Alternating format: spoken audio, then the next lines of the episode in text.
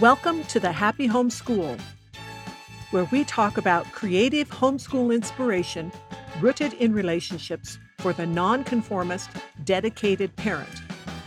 I'm Laura Blodgett. And my goal at the Happy Home School is to inspire and equip you to create a learning environment that makes home everyone's favorite place. You can always read more at thehappyhomeschool.com. Hi, I'm Laura, and today we are going to talk about how to fine tune your child's sense of fairness, which is a re recording of week 21 of 52 Weeks to a Better Relationship with Your Child. Why do children say it's not fair? The claim, that's not fair, will almost certainly come out of a child's mouth at some point. A parent should be prepared to respond.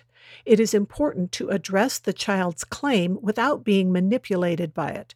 So, the first step for the parent is to have a clear idea of what fairness is and how that can be applied to family life. My father did a good job of dealing with my concerns about fairness as a child, so I felt prepared for this as a parent. When it came up with my children, I told them that they were each different, and so we would be meeting their needs differently. Not all things could be equal because they were each unique.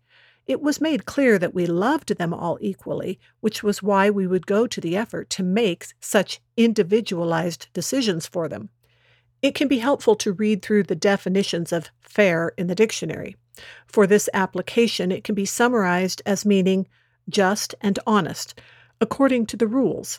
And also for this, I refer you to my post about household rules and how we should treat one another and the definition goes on to encompass without giving preference to one's own interests. If a child is old enough, this can be a jumping off point for helping them understand decisions that they claim are unfair. A child typically means all or one of the three following things when they claim something is not fair. One, I want it to, or I don't want it to. Two, I don't understand. And three, do you love me? Even a young child can often benefit from pondering their own claim. A parent can calmly and confidently ask the child to explain himself. Why is it not fair, or why does he think it is not fair? The point is not to argue, but the child may need some help realizing that you are not asking because you need help to defend your decision. The point is that they can learn.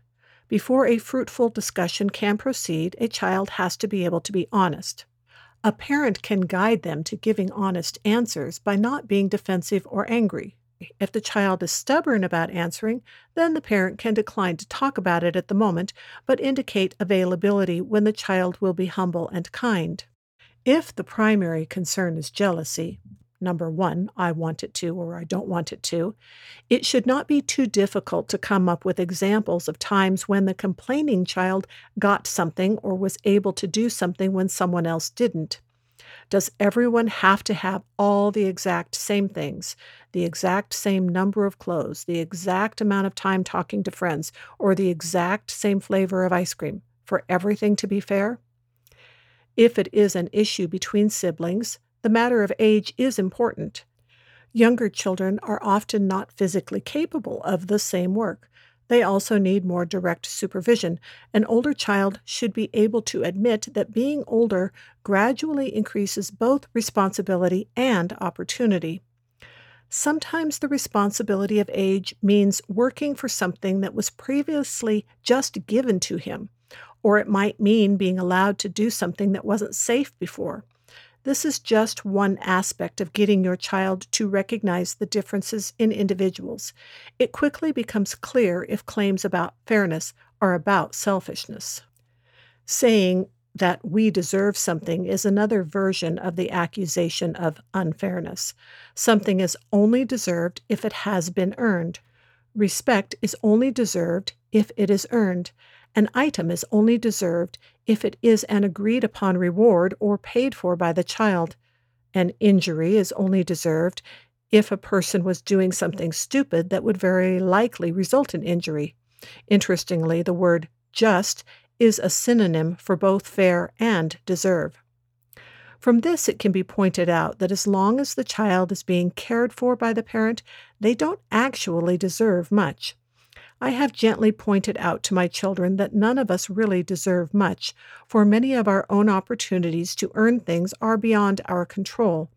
That doesn't mean we shouldn't be responsible with our opportunities or respect the efforts of others, but it does mean that we should be humble about our claims of deserving anything.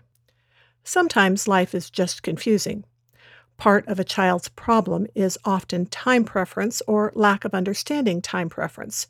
Children live more in the here and now than adults, most of the time. This can be an advantage and a disadvantage. I'm sure we all remember waiting for things as a child and feeling like time would never pass. Having to wait for anything basically meant not having it. The younger a child is, the more he feels that when he misses a good thing, the opportunity is gone forever. For most things that a child is concerned about, this is not true. Parents can help a child realize what can be looked forward to. We should teach our children to enjoy anticipation. Still, sometimes some people get to do things that others don't, and for no apparent reason. This will probably only come up when a child is older and begins to be more aware of the world outside their immediate sphere.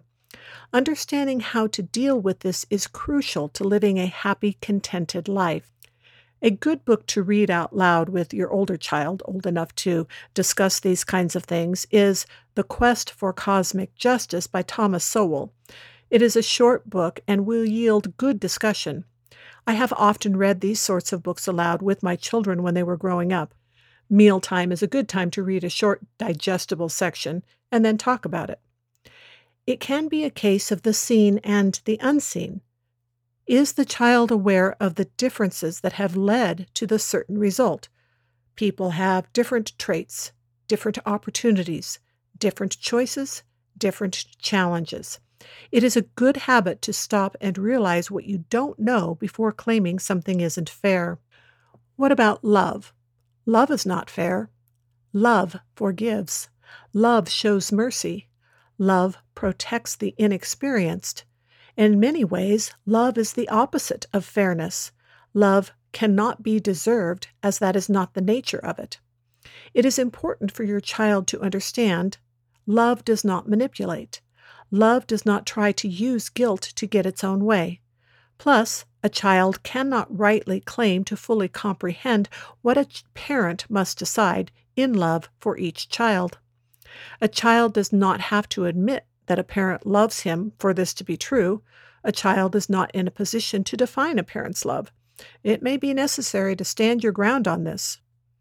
If all your child means by fairness is that he wants everything to be equal, you might ask if he wants to ship most of his stuff to Africa. I know the cliche about the children in Africa would appreciate your dinner is kind of silly, but I think my response to misconstrued ideas of fairness is different. Or you could just as easily find someone closer who doesn't have the exact same things and thinks it would be fair if you did. Fairness, like many good concepts, is often distorted for selfish reasons. Like many virtues, it is not meant for us to demand of others, but rather for us to learn to develop in ourselves. When your child claims something isn't fair, it is a perfect opportunity to help him understand that fairness is probably more complicated than he realizes. To really be fair, he needs to consider other people as much as himself and be willing to honestly evaluate the details. That's all for today. Thanks for listening and see you next time. Make sure you have signed up for the Dangerously Helpful Homeschool Dispatch. When you do, you will receive my best 25 homeschool tips. Now go out there and have fun creating a fantastic homeschooling experience for you and your children.